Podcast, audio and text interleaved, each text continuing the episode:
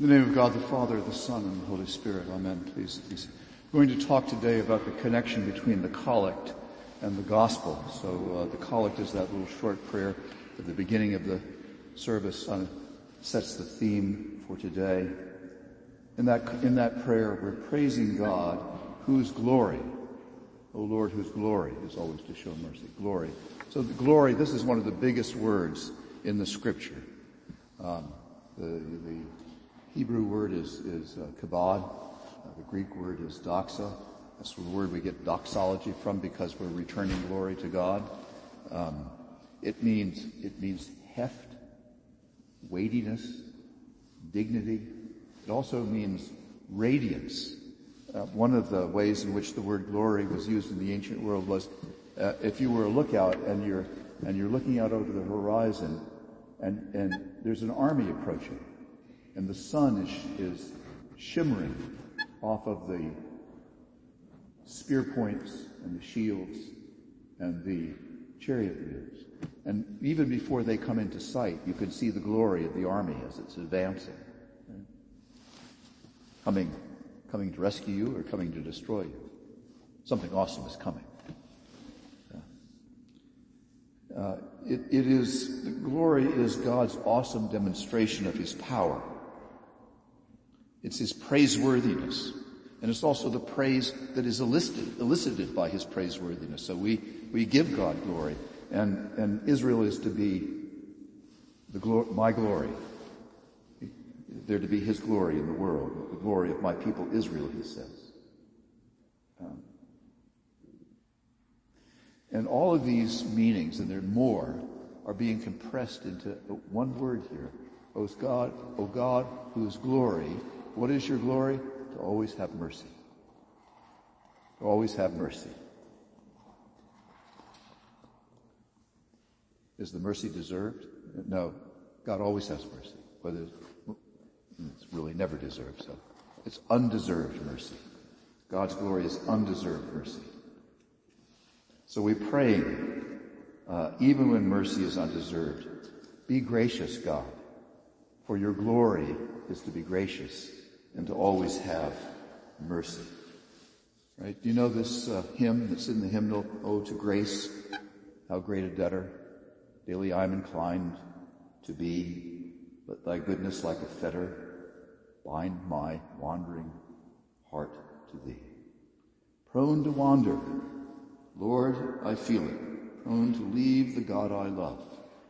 Here's my heart, Lord, take and seal it, seal it for thy courts above. Seal it with thy glorious mercy. So we pray, be gracious to all who have gone astray from thy ways and bring them again with penitent hearts and steadfast faith to embrace the unchangeable truth of your word. And who is the word? Jesus Christ the Lord. This word that God eternally utters. This word that creates and recreates. And we had it in the epistle here today. The God who brings to pass the things that are not, who brings into being the things that are nothing. And among those things are you and me. We're without him nothing, and he's making us. Through the mercy, through the glory of his Son, he's making us into something.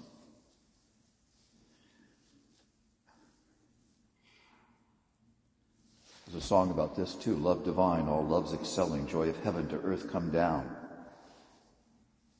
Fix in us thy humble dwelling. All thy tender mercies crown. So how is it that God saves us? How is it that he gives us penitent hearts and turns us back to him? How does it happen? To turn to God again in repentance and praise, that's life. And to be uh, like sheep, all we like sheep have gone astray, each one to our own way, that's the way of death. Moses comes down from the mountain with the two tablets, the ten words of life. And he says to the people, behold, this day I put before you life and death, therefore choose life. And Jesus is saying to the disciples and those gathered around him, I put before you your way where you wander off and turn each one to his own way, your way and the way of the cross. The way of death and the way of life. Therefore, choose light.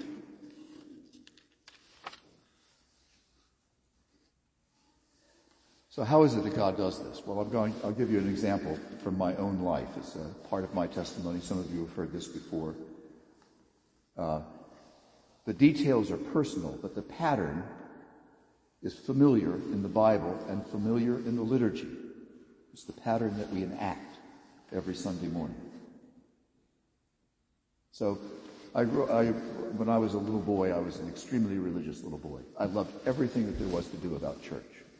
I, I, I, I loved the Bible stories. I loved the religious instruction. I loved to memorize prayers. I loved to be an acolyte and serve in the, in the Mass. I loved to go to Mass. I, I liked getting up early in the morning to serve the early morning Mass.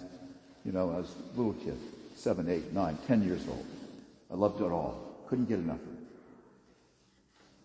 And then, and this happens to a lot of teenagers, started to have questions. And uh, at that time, I hope it's different now, at that time, I couldn't find a teacher who would take my questions seriously. And then I also had this experience that the, um, that the Christian writer Madeleine L'Engle, some of you know the, what is the name of the book? The, um, uh, the Wind in the Door, right? Or something like that. Um, and uh, Madeleine L'Engle says, when she was in her teens, she discovered the perfidy of adults. And it disillusioned her. And so she turned away from the church, and so did, so did I. One of the great poems of Western civilization is Dante's Divine Comedy. It's called the comedy because it has a happy ending. Dante gets to heaven at the end of the poem, right? So that's why it's a comedy. It's a, it's a, it's a, it's a great poem, but it begins, uh, uh, Dante's in the middle of his life and he, he wakes up, he has, he goes to sleep and he wakes up and uh, I, I, am not much for languages, but uh, I, I heard this in a lecture and it just stuck with me. Dante wakes up, and the Italian is, he woke up and found himself in una silva oscura. So bad enough to be in a dark wood, right? But to be in a sil, una silva oscura, that's a really, so he, he woke up, he found himself, he's lost in a dark wood. Well, I didn't have to wait to midlife. I was going in my own way,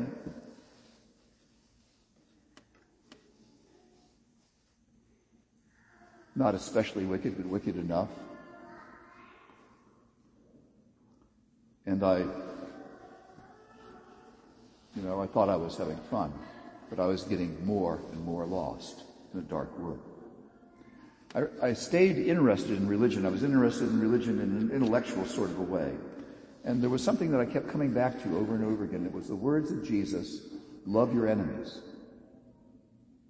For most of the world's people, for most of the world's history, to love your enemies would be a dishonorable thing. It would, it would be an immoral thing, not a moral thing. We're very odd, we Christians, because we think we should love our enemies. Well, hope we don't lose our grip on it. But I was fascinated by that. I didn't find it anyplace else. It may be someplace else, but I didn't find it anyplace else. Anyway, it came to pass that I was selected to address a, a, a, a, group of angry students who were protesting. And they were surrounded by an even angrier group of counter-protesters. You may have seen scenes like this on the news lately. And I was trying to think what I could say that would make things better than worse. And I found myself talking about this thing that Jesus says, love your enemies. And when I started talking about it, I was being very ironic. I was saying, had the counter protesters in view. I was saying, well, some of you, you know, you make a big thing of following Jesus. Remember now Jesus says, love his, love his enemy. And all of a sudden, I don't know how to say it, but I had a recognition. It flooded me. It came upon me like the proverbial ton of bricks. That I was God's enemy. And that the price of God's love for his enemies is the cross of the Savior.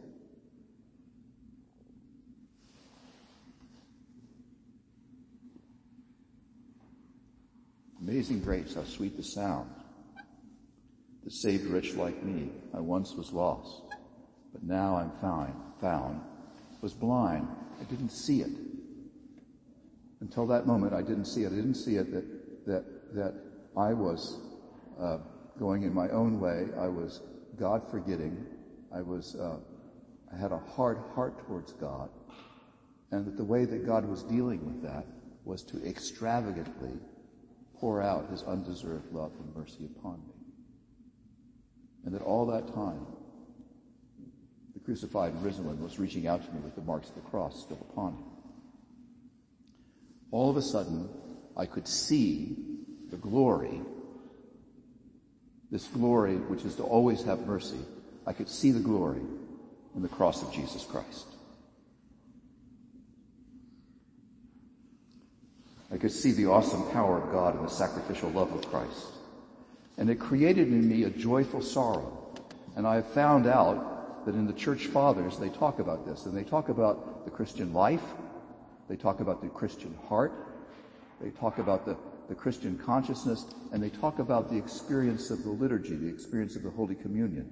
They talk about it as a bright sorrow. A sorrowful joy. I was awestruck. I was amazed. I still am. God has a problem. Here's God's problem. How is he going to deal with the hard-heartedness of his children? Their hearts are hard towards him and they're hard towards each other. How's he going to deal with that? How is he going to turn them from wandering in their own way and turn them back to him? Well, by a demonstration of power, by lightning bolts from the sky, by sending down a legion of angels. He could certainly do that. He does do it by an awesome demonstration of power, but the awesome demonstration of power is the glory of the cross. And everything that the lookout saw coming over the horizon, all of that immense power is there shining in the cross, and we don't see it until the resurrection.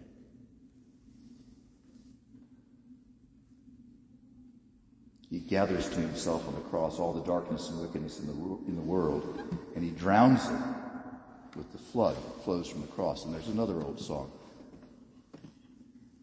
There's a fountain filled with blood. You know this one? There's a fountain filled with blood that flows from Emmanuel's veins. And every sinner plunged beneath that flood loses all his guilty stain. It was given to the prophet Isaiah to see this hundreds of years before it happened. He saw the coming of God's definitive salvation in Jesus Christ the Lord. This is what Isaiah says in chapter 53. But he was wounded for our transgressions. He was bruised for our iniquities. The chastisement of our peace was upon him. And with his stripes we are healed. Over and over again in the Bible, we find this, this, this pattern of undeserved, costly mercy and forgiveness, which provokes sorrow and joy at the same time. Think about, um, think about a, uh, well, you keep them quieter still. Pick one. Uh, think about, uh, uh, think about Joseph and his brothers. You know this story? Uh, Joseph Joseph's brothers are jealous of him, and they decide they're going to kill him. They put him, they put him down, they, they beat him up, they put him, strip him naked, they put him down in a pit. They're going to leave him for dead, but then some slave traders come along, so they sell him to the slave traders. And he's taken down to Egypt. And he gets beaten up worse there. But ultimately God rescues him. And then there's a famine, and his brothers have to go to Egypt for food. And then they look on him whom they pierced and he saves their life. The same pattern is there with St. Paul on his way to Damascus. He starts out, he thinks he's God's friend. On the road to Damascus, he finds out he's not God's friend, he's God's enemy.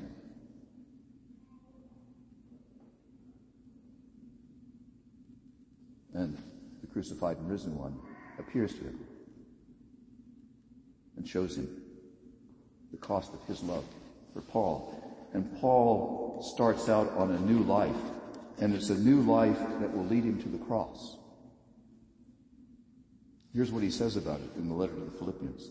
Yea, doubtless, talking about his new life, yea, doubtless, I count all things but loss for the excellency of the knowledge of Christ Jesus my Lord, for whom I have suffered the loss of all things, and to count them but dung, that I may win Christ. The experience, this is, this is bright sadness. In the experience of the Holy Eucharist is bright sadness. We have, we have presented before us in a way that we can see it. The glory of this un, unbounded mercy, the glory of this seeking, searching, and sacrificial love, of God's love for us even while we're turned against Him. We all of a sudden we can see it in such a way that it turns us back to Him. And uh, we see the glory of His and the radiance of His sacrificial love for us. And the, the sorrow that we have over the cross becomes the joy that we have over the resurrection. And he puts life, not the way of death, but the way of life. He puts it in our hands and upon our lips, and we receive it. We receive it with a joyful sorrow. We receive it with a bright sadness and we receive it under life and that eternity. In the name of God the Father, the Son, and the Holy Spirit. Amen.